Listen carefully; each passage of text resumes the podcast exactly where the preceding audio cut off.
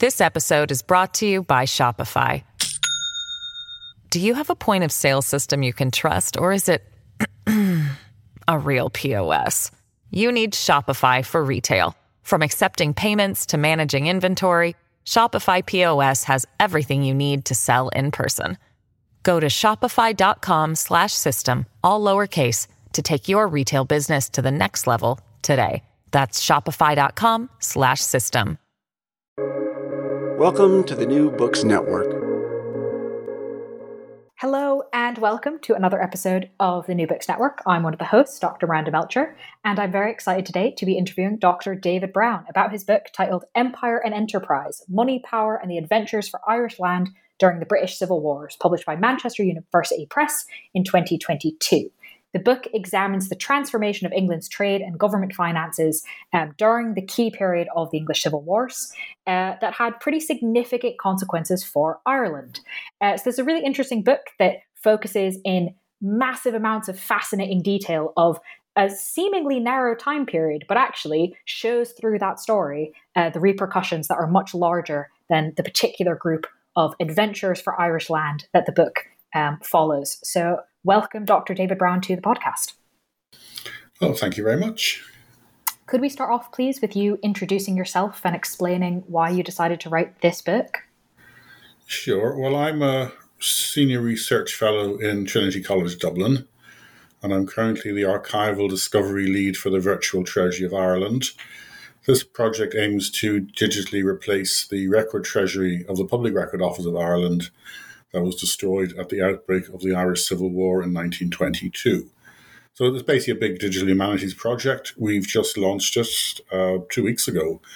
Um, virtualrecordtreasury.ie. Uh, we've basically gone around the world digitizing very, very large amounts of manuscript and early printed texts, and we put them all online. They're all searchable. There's plenty of things for people to look at. I've been involved in these sort of hybrid history technical projects for some time. So, about 10 years ago, I worked on a historical geographical information system project in Trinity that was called the Down Survey of Ireland, which is also still online. The Down Survey was a set of around 1,200 large scale maps that were never published and long thought lost. And they, these recorded the topography of Ireland in unprecedented detail for its time. They were made by Sir William Petty in the 1650s for the then military Cromwellian government in Ireland to record all Catholic or Royalist owned land in Ireland that was to be seized and then distributed to Cromwell soldiers and to who a group of investors from the dating back to the 1640s at the outbreak of the war who were known as the adventurers. The adventures were the product of one of the last pieces of legislation signed by Charles I in 1642 after he had been expelled from London and a few months before the conflict between the king and parliament became a hot war.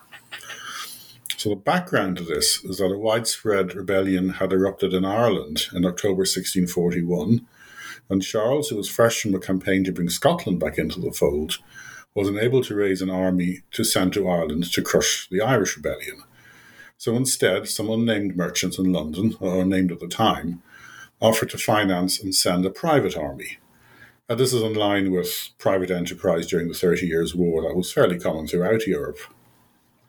The money was to be repaid with land seized from the rebellious Irish.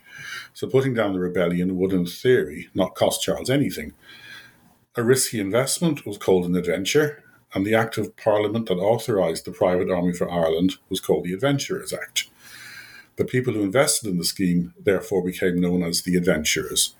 So I hope that's reasonably straightforward way of defining them. After the British Civil Wars had come to an end 20 years later, the rationale of distributing land to unpaid soldiers or various hangers on of the Protectorate seemed clear enough. It's basically stopped them making trouble and it made a problem go away. But the adventurers' case was less clear. In the 1660s, the new model army was paid off with Irish land, but a bunch of investors? Why bother? The vast majority of these investors had supported Parliament in its revolt against Charles I and the execution, indeed, of Charles I. And they'd supported the Commonwealth and the Protectorate that prevented Charles II accessing his throne. One might have thought that the perennially short of cash Charles II would have simply told him to get lost. But he didn't. And that was the puzzle or the paradox. Nobody had really identified who they really were, how they came to have such influence, and how they came to get all this land. So that, that was basically the, the puzzle. It was why did how did this happen? That's a good puzzle. And quite often, good puzzles are the best starts for books. So that makes a lot of sense. Um, so let's start to then untangle a bit of this puzzle. Uh, first off, the adventurers, as uh, they literally were called, um, that's not a made up name, which is actually quite a fun bit of history. Um, who were they? Socioeconomically, geographically, religiously, who, who was this group? So, on the original list of adventurers, this is going back to the 1642 list of who put in the money, there were more than a thousand from all over England. But there was a core, so high, there's a hierarchy to this, and there was maybe 30 or so who put up most of the £250,000 that was originally raised. They aimed to raise a million, they raised 250,000. This is a this is big money for the 1640s. And they were basically all London Puritans from Coleman Street and the surrounding parishes. So, as Londoners, they're identified by their guild affiliations grocers, leather sellers, and, and, and, the, and the like, the various different trades. And maybe some of them, in fact, sold some leather from time to time, but that was not really what they were about. Almost all were involved in overseas trade, in everything from the big chartered companies, such as the Levant and East India companies, or in the rapidly expanding Atlantic arena and as Puritans, and as you might expect, many had family or commercial ties with the New England colonies. Many more had a couple of decades of experience in Virginia or the Caribbean, and there were some African merchants thrown into the mix as well. So they basically covered most of England's overseas commercial enterprises. In the late 1630s, they became increasingly active politically and men draw from their cohort began to appear on London's Common Council, and that the council managed the day to day running of the city. The Court of Aldermen that oversaw London's liveried monopolies, like the grocers and leather sellers. And the recall of Parliament in 1640 saw the election of Puritan MPs, again drawn from this group for the first time. So they're not really grocers. It's just that this was the only way to describe them within London's strict hierarchies. A London grocer who owns 5,000 acres in Devon, for example, and a private navy maybe, is quickly redefined as a Devonshire gentleman. A grocer who owned 5,000 acres in Virginia, or a leather seller with an iron mine in New England, and these people are real. These were still in London's hierarchies well to do shopkeepers. So their wealth was masked by their geographical distance and by the weakness of government on the periphery. Basically, nobody really knew what was going on. Um, the leading adventurers had large pools of offshore capital in 1642 that nobody really knew about.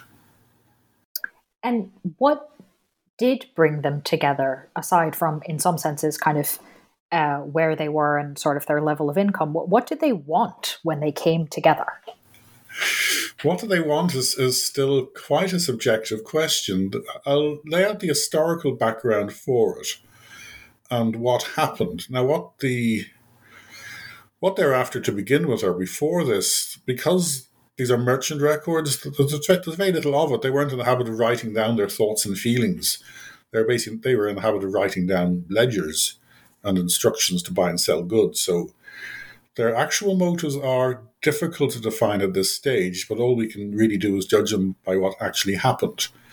So what actually happened, more or less, was this is quite a well-known story in early modern English history. On the 5th of January 1642, Charles I forced his way into the House of Commons with an armed escort and attempted to arrest five MPs and a, peer, and a peer for making treasonable charges against the Queen, Henrietta Maria. The raid, the raid did not come as a complete surprise, and Charles's targets had time to flee onto riverboats on the River Thames before melting into the London crowds. So, fearful of arrest, the remaining MPs put Parliament into recess, and Westminster appeared to close down completely for a few days. Parliament's primary concern during that week had been the uprising in Ireland that had begun in October 1641 and by January 1642 had escalated into a widespread revolt that had engulfed the entire country. London's popular press was full of lurid illustrated stories of the atrocities wrought by Catholic Irish rebels against their English neighbours, who had settled in Ireland in large numbers during the early decades of the 17th century. As Charles was in Scotland when the rebellion broke out in Ireland, he gave Parliament special powers to direct England's response to the revolt in Ireland.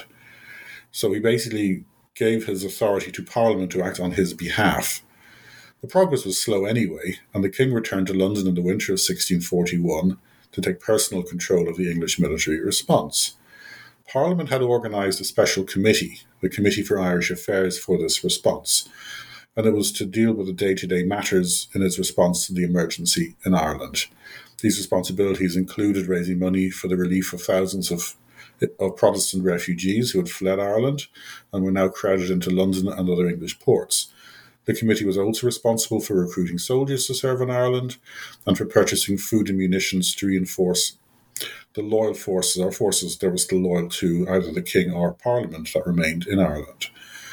Using the sort of constitutional gymnastics of which modern MPs would be proud, the Committee for Irish Affairs decided it had a mandate to, continue, to continue sitting and making decisions, even if Parliament was in recess following Charles's incursion. The committee members decamped to Grocers' Hall, there's a guild hall or a livery hall in the middle of London, and continued parliamentary business. Although Parliament had been had basically been put into recess, the most prominent members of this Committee of Irish Affairs were a young Oliver Cromwell, and the parliamentary firebrand who had just slipped the king's grasp, John Pym. So on the 6th of January 1642, this is the next day after Charles's incursion, the Committee for Irish Affairs concluded that it could not fulfil its mandate to suppress the rebellion in Ireland if Westminster was not secure. So they raised the London militia basically to secure Parliament on the behalf of the Committee for Irish Affairs they were able to mount a armed standoff with Charles on this basis and, and basically forced him out of London because they had to continue to meet the demands of Ireland through this committee, and it couldn't meet its demand unless Parliament basically could, could, could sit again. Now, this was the excuse. So, on the 10th of January 1642, Charles left London and on the 12th of January, the City of London was asked for a loan of £100,000 to send an army to Ireland. So, to all appearances, all the Committee for Irish Affairs was trying to do was to fulfil its mandate in trying circumstances. What was in fact happening was that Pym and Cromwell, not content with recruiting the London militia to their political project, had used the rebellion in Ireland as cover to assemble and train a large army on the outskirts of the capital.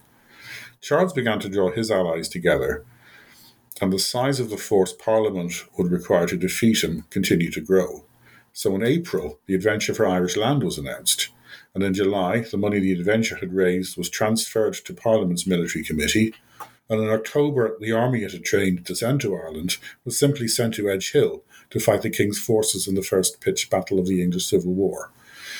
Excuse me. So while all this was going on, the rebellion in Ireland continued unchecked. The adventurer's leadership did not seem to care particularly, and it's possible that the entire adventure was a complex bluff, a way of assembling a parliamentary army in full sight while pretending it had a different purpose that the king had already signed off upon. Later, when the rebellion had essentially been successful and an Irish government, the Catholic Confederacy, was established in Kilkenny that was loyal to the Stuarts, the conquest of Ireland had a different impetus the challenge morphed from sending an army from England to crush the Irish in the name of the king to preventing an army from being sent from Ireland to crush the English in the name of the king. So that's basically the historical background to the adventure itself and what happened to it. The motive at the beginning probably changed. Maybe there was a genuine feel that they had to help basically Protestant Ireland defeat Catholic Ireland, but it's absolutely not what happened and it's absolutely not what happened from a very, very early stage in the process. How significant were motivations for Irish land ownership in this process? There seemed to be a freebie that, that they managed to concoct. Uh, because Charles signed off on it, it was actually very damaging because it moved the rebellion from being something that an end could probably have been negotiated to. The Irish rebels at the time were saying that they were defending the king against Puritans, and that their actions were targeted against Puritan landowners in Ireland and Puritan mortgage holders of land in Ireland, and that they were actually loyal to Charles. And Charles didn't realize the amount of danger that he was in. And Charles could have, in fact, very successfully negotiated peace treaties twice in 1645 and in 1648. But the adventure for Irish land forced Irish landowners into a fight to the end, because once they'd surrendered to Parliament, they would lose all their land. Now, whether this was the intention of the adventure, and it's something that Charles actually noted before he signed it, that I don't like this, this is basically pushing us towards a total war that we simply have, to, somebody has to win. But they went ahead with it anyway. So it looks like this complete defeat was always an original aim. The fact that they that it took so many years, obviously the English Civil Wars intervened in the project. But I'm still not convinced that they were actually that interested. It was simply a way that they could raise an army. And the fact that this land was thrown in as well was basically just good news. How significant um, was it that so many of these adventurers had um, spent time sort of not quite together, but in sort of interweaving networks and relationships um, in the colonies in Virginia? Well, it made them rich. and for many planters, if not necessarily their servants, it was a bit like leaving home for the first time and going to work abroad. People had to had to rub along, so social hierarchies were broken down. A knight of the realm and a grocer's son would dine together or go on patrols together Um, and also men from modest backgrounds found themselves promoted to positions of authority that they might find it would take a lot longer in sort of smaller, sorry, larger polities like London. Maybe it's this kind of thing you'd achieve if you came from a small town. But these were people who'd come from modest backgrounds, they were in Virginia, the colony was growing quite rapidly, and they, once they'd been there for a while, got promoted quite rapidly. Uh, the core adventurers made a lot of money by taking other people's land, and this is what they repeated with the adventure, and having it cleared using unfree labour. Once the land was cleared, it became profitable through the cultivation of tobacco, and there were further profits to be made in monopolising the export of colonial produce. So they did learn how to take over other people's land and how to make money out of it. The second useful skill they learned was in the formation and command of a militia. The colonial militias were very different from the brutalized former soldiers who had served in Europe during the Thirty Years' War and came back to England.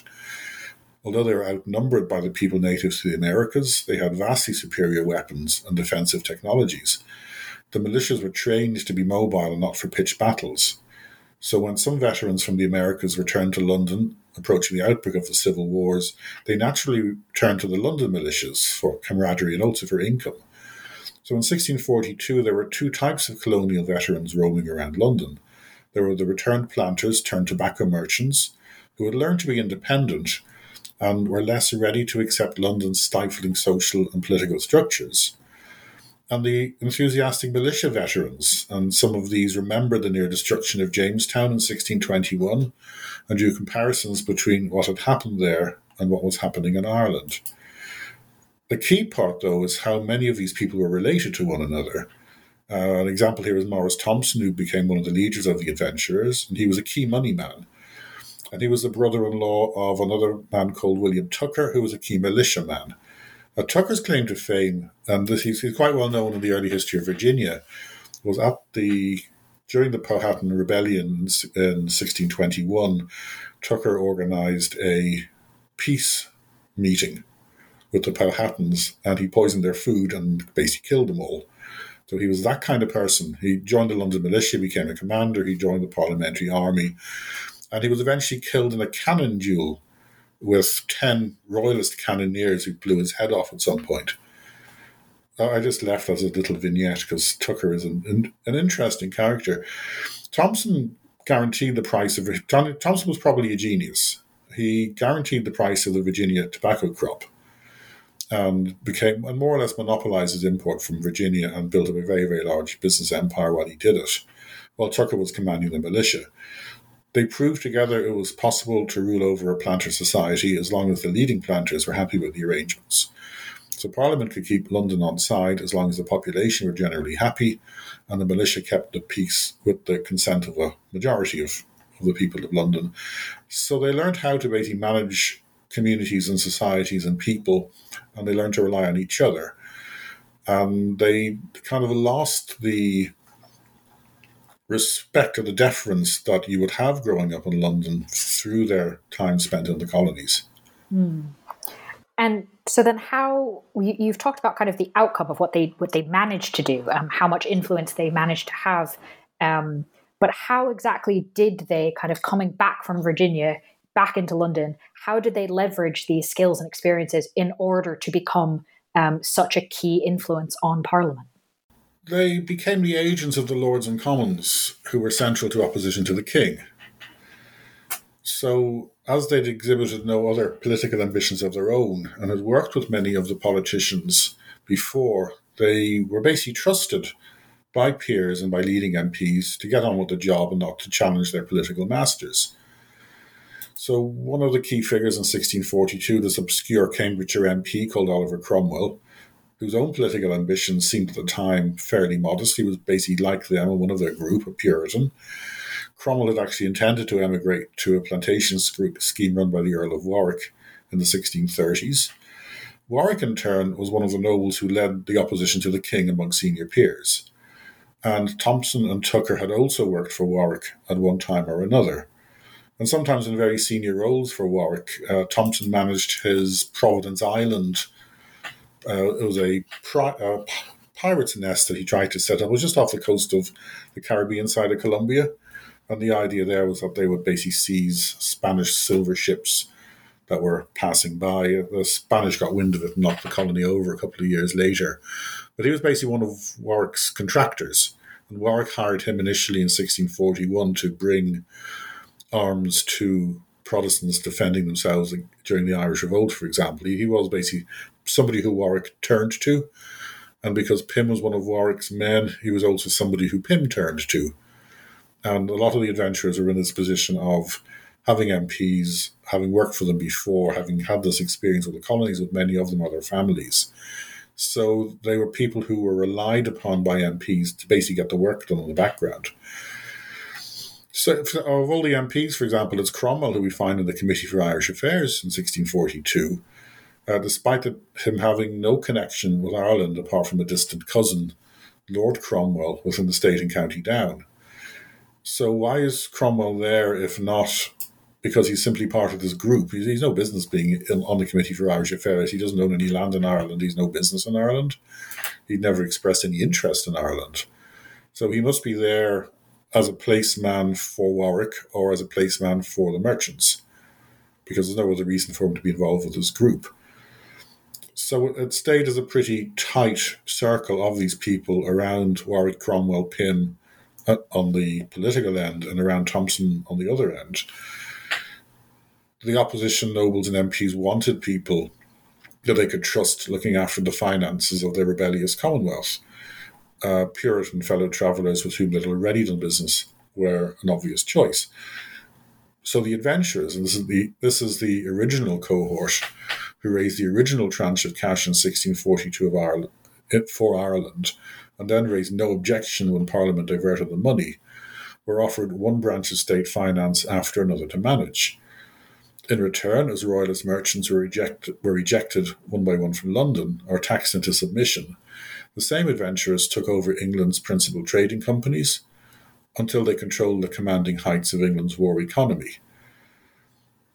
This may have been a good moment from, for Cromwell and his friends to go, well, hang on a minute, you can't just do that. But Parliament was in too deep at that stage, completely absorbed, completely absorbed in civil war, and dependent on the money men to keep the materials of war coming in and the soldiers paid. So they became mutually dependent over a period of three years, at which time the adventurers controlled the various tax raising bodies of the state and most of its trade and the MPs more or less had to go along with it because they needed the adventurers to continue to fund the, the revolt against the king. This episode is brought to you by Shopify. Do you have a point of sale system you can trust, or is it a real POS? You need Shopify for retail. From accepting payments to managing inventory, Shopify POS has everything you need to sell in person. Go to shopify.com slash system, all lowercase, to take your retail business to the next level today. That's shopify.com slash system. And in this tight circle, um, which very much does sound uh, in the detail you provide in the book, that unfortunately we can't necessarily get into uh, in the same amount of depth, obviously, in the interview, uh, the tight circle is really quite clear, right? They're related to each other. They've known each other forever, and it's it, the same names kind of clearly keep coming up and have so much influence. And yet, you also talk about how during this time, um, the adventurers are increasing ties with the Dutch and Dutch finances um, as kind of part of this process. So, can you tell us about that angle? It was more of a learning exercise than an increase in trade with the Dutch. Uh, they did have Dutch family ties, and they were involved in the Puritan colonies. Uh, the, the early history of the New England colonies that they did, they actually left from the Netherlands, or they were funded from the Netherlands. So the Calvinists in London and the Calvinists in the Netherlands have very, very close connections. The Dutch government were very, were very wary about taking sides during England's civil wars and if anything, they supported the Stuarts over the upstarts and usurpers in Parliament. This, is bad news for them as well if people get away with this sort of behaviour. The adventurers did raise some money in Ireland, in the Netherlands in 1643, and unusually it was actually sent to Ireland in the term of refugee aid, as the Dutch government for, forbade the adventurers just simply spending the cash on weapons and shipping them to England uh, these the connections that they had with the Dutch business and family brought them a familiarity with Dutch financial innovations. And the foremost of these was the Exchange Bank of Amsterdam, and with it the idea that lenders had to be confident that they would always get their money back. This, this is quite new in England. It was all very informal, but they seem to have used their mutual familiarity as a group to keep the financial machinery of state humming along despite the outward appearance of a multitude of different tax and spend operations. So, what they're doing is they're meeting quite frequently as Adventurers for Irish Land at a meeting room in, in Grocers Hall, basically every week. And they're also meeting separately as providing money for the Navy and money for the Army and money for London and money for pensions and all these other different separate money tax and spend schemes that Parliament had set up. But the fact that the same people are running all of them and these people are all meeting at the same time makes it very clear to London's merchant community that these guys aren't going to let one of these funds go bust, which is what normally happened. That they're going to make them all work as a whole, and what you basically has have is a an informal bank that's basically exists not in name, but it ex- exists in effect and their second big introduction from the Netherlands was the excise, which is uh, basically VAT now in its modern form. And this rose quickly, first in the Netherlands and then in England, to be the most important single source of taxation. It was easy to collect at a local level, and it allowed currency to be recycled from the provinces back through the city and out again to the troops. Otherwise, once the Commonwealth's freshly minted coin went out to the provinces to pay the troops, it had a tendency to stay there.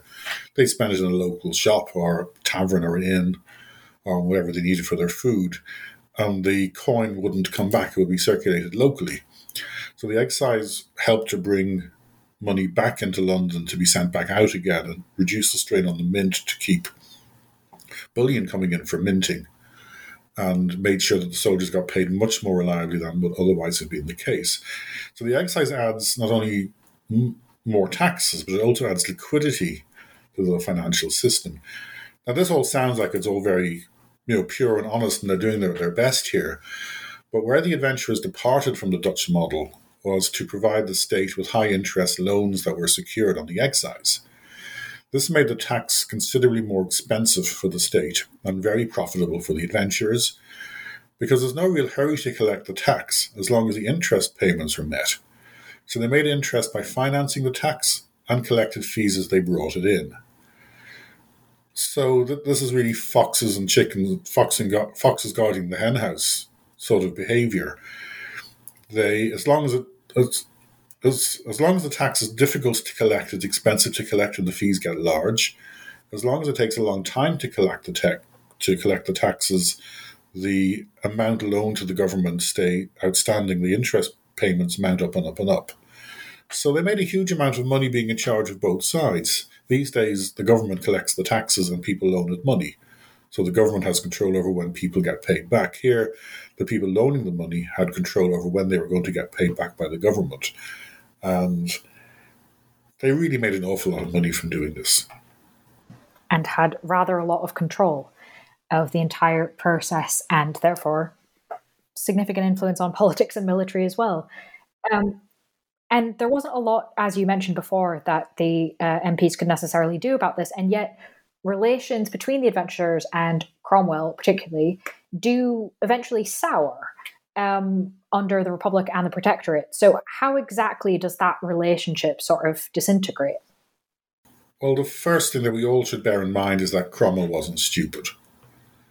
Cromwell could see what they were up to. But the and again, once the military campaigns had ended, Cromwell knew he needed them less. But ultimately, it's getting finally, after what over 10 years, this is finally getting back to the Irish land. The Cromwell's campaign of 1649 to 1650 had pretty much destroyed all Irish military occupation, military opposition to the English Commonwealth. The Irish were in the process of being expelled from their estates, and the military government in Dublin was drawing up redistribution plans. And this is where the down survey mentioned at the beginning, this is when this was done. The adventurers wanted first choice to maximize their own profits, and so did the army. So the adventure suddenly becomes this really important source of free money for these people who've been making money for so long. The adventurers were used to dealing with the Long Parliament, where they could simply buy off the MPs but had far less control over the military government. Is Cromwell's government, the Council of State, that replaced it, especially as the English civil wars were effectively over. So they walked out on Cromwell, citing the dissolving of Parliament, but what they really meant was the expulsion of their friends who would pass favourable legislation that might even enhance their already lavish entitlements. Cromwell's priority was his unpaid soldiers in Ireland and ensuring their welfare and loyalty. So they got in between Cromwell and his loyalty to his army. And you weren't really going to get away with that. So once this had happened, both sides basically sulked for a while, but they needed each other too much for a complete break. So they continued to do business. Cromwell wanted ships for the Western design in 1655, for example. But the trust was gone. I mean, at some point, there was a rumor that Maurice Thomson's son was going to marry Oliver Cromwell's daughter, was floating around London for a while in, in the gossip newspapers. That they were actually all very, very close, but they weren't close anymore, and a new bunch of financial people was brought in by the Protectorate to manage its, its affairs rather unsuccessfully. The adventurers returned to their own circles, and they cultivated figures such as General George Monk to keep pressure on the authorities in Ireland to press their claims. Monk had been put in charge of Scotland. He was in charge of armies in Ireland. He, you know, he was a, a well-known and powerful figure on the periphery of the British Isles at this stage. And then Cromwell died, and suddenly they're back. So that is the, the death of Cromwell and the ability of these people to stay alive for longer seems to have been what basically got them back and got them all back in business again. And so then what role do the adventurers have in the restoration? Well, this was by their st- I mean, if you look at the complexity of how they managed to milk money out of the public purse during the so the years of the years of the Commonwealth, the restoration was actually quite a simple transaction. Uh, Cromwell's parting gift was a naval war with Spain that England was losing quite badly. I think that we forget throughout this period when we're talking about the early English Empire that Spain was the big Atlantic colonial power.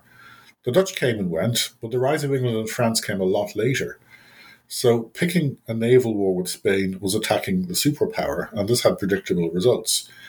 The adventurers wanted Charles II to end this war and declare that they would receive their land allocations as defined in the act that his father had signed in 1642. The adventurers, through the good offices of their new friend George Monk, would deliver London, a big bag of money, and arrange and further whip round in London to get the party properly started once the king was restored to his capital. So the Breda Declaration of 1660 confirmed all of this to the adventurers' satisfaction.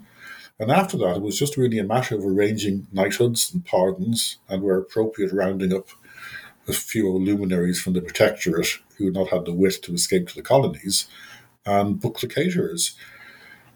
It was a final and complete disaster for Ireland's Catholic landowning elite, of course, many of whom had travelled with and supported both Charleses during their exile. but I suppose that's just life under colonial rule. So their involvement was basically just to facilitate the return. And they seem to have been very, very forward in this. They travelled to the Netherlands. They were knighted by Charles while he was still in Holland. Maurice Thomson was pardoned when he was on his way back to, to Dover on the boat. And it just seems to have been a, basically quite a simple financial transaction. By then, they were used to high politics and money um, in much more complex ways, really, than. Well, they knew what they could buy. yeah, exactly. Um, and this one was not about buying this here to equip that there to organize the logistics there. This was quite simply we know who we need to go talk to. Let's go turn up and give him a whole bunch of money. Yeah, and also he's the he was the only person who could have ended that war with Spain, hmm. because most European states didn't recognize a lot of either Cromwell's protectorate or the various parliaments that followed it. And it's one of these things I don't know who I'm dealing with. So, say if France had a deal with Oliver Cromwell, it didn't necessarily follow that the parliament that followed Oliver's death was going to stick to the deal, or any other regime was going to stick to the deal.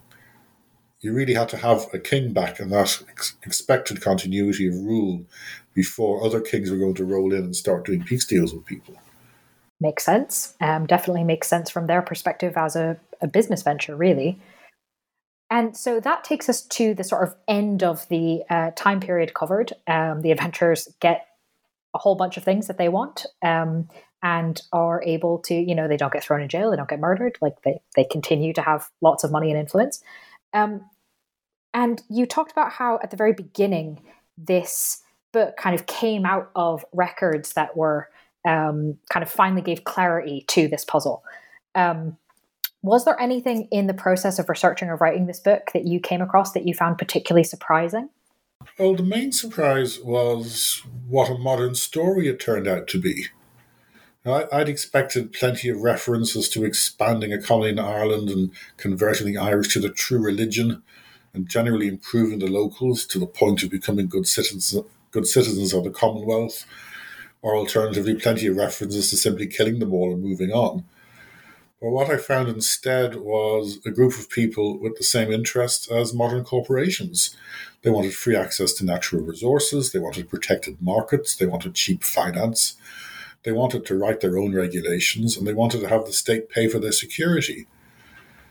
And much of this in the British context was completely new. Charles I had devoted considerable energy in the 1630s to preserving and expanding a system of trade monopolies from which he intended to be the main beneficiary the adventurers in the 1650s wrote their own set of rules, the Navigation Act, and this became the basis with some reiterations of Britain's trade policy with the world for the next century.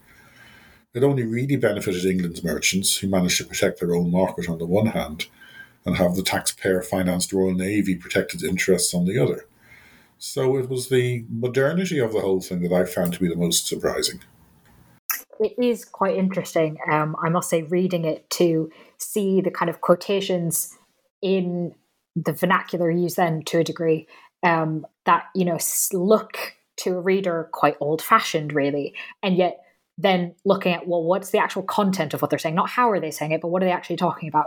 Um, and going oh that that sounds actually quite quite familiar there really.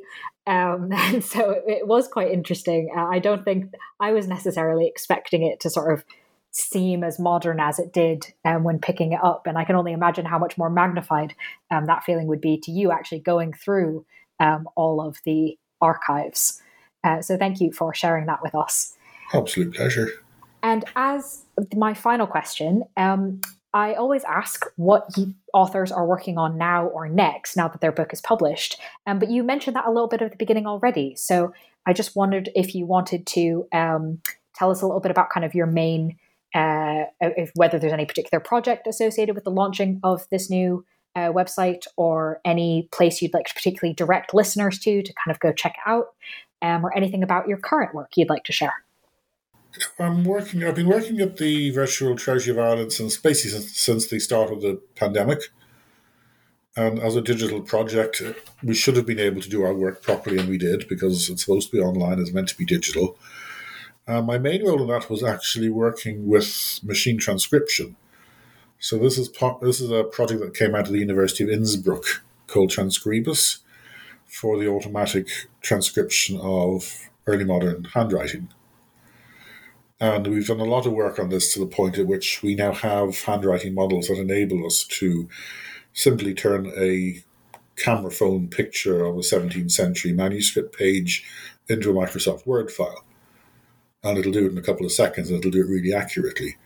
So, this for us is a big game changer as historical researchers because my research, not of many of my colleagues, tends to be of the needle in a haystack variety. You're looking for a person to pop up on a document. And because we can now essentially photograph and transcribe a thousand docu- a thousand pages a day, this makes all of this work much more feasible to do. So we can look at research questions you couldn't look at using traditional methods. So that's really my current thing. A very uh, cool current thing. Sorry? A very cool current thing. Yeah, and it's it's fun to be involved in at the tech end of things. There's, there's plenty going on, and similarly, it's good to be able to keep another the other foot firmly in the history department in Trinity with the early modern academics, because we can all see what's coming out of this now. There's lots of old projects that are, can be brought in together that we can make cross searchable there's lots of texts around the world that we've found for in the virtual record treasury that we didn't know existed before. So we can start now to look at completely new research topics that we weren't able to look at even two years ago. Um, well, as a reminder to listeners, uh, I believe that the URL this can be found at is virtualtreasury.ie. That's it. Wonderful. Um, well, listeners are encouraged to go check that amazing new resource out. Um, and as a reminder, the book we've been primarily talking about, if you want to check that out as well, is t- titled Empire and Enterprise Money, Power, and the Adventurers for Irish Land During the British Civil Wars, published by Manchester University Press in 2022. Dr. David Brown, thank you so much for being on the podcast. Thank you for having me.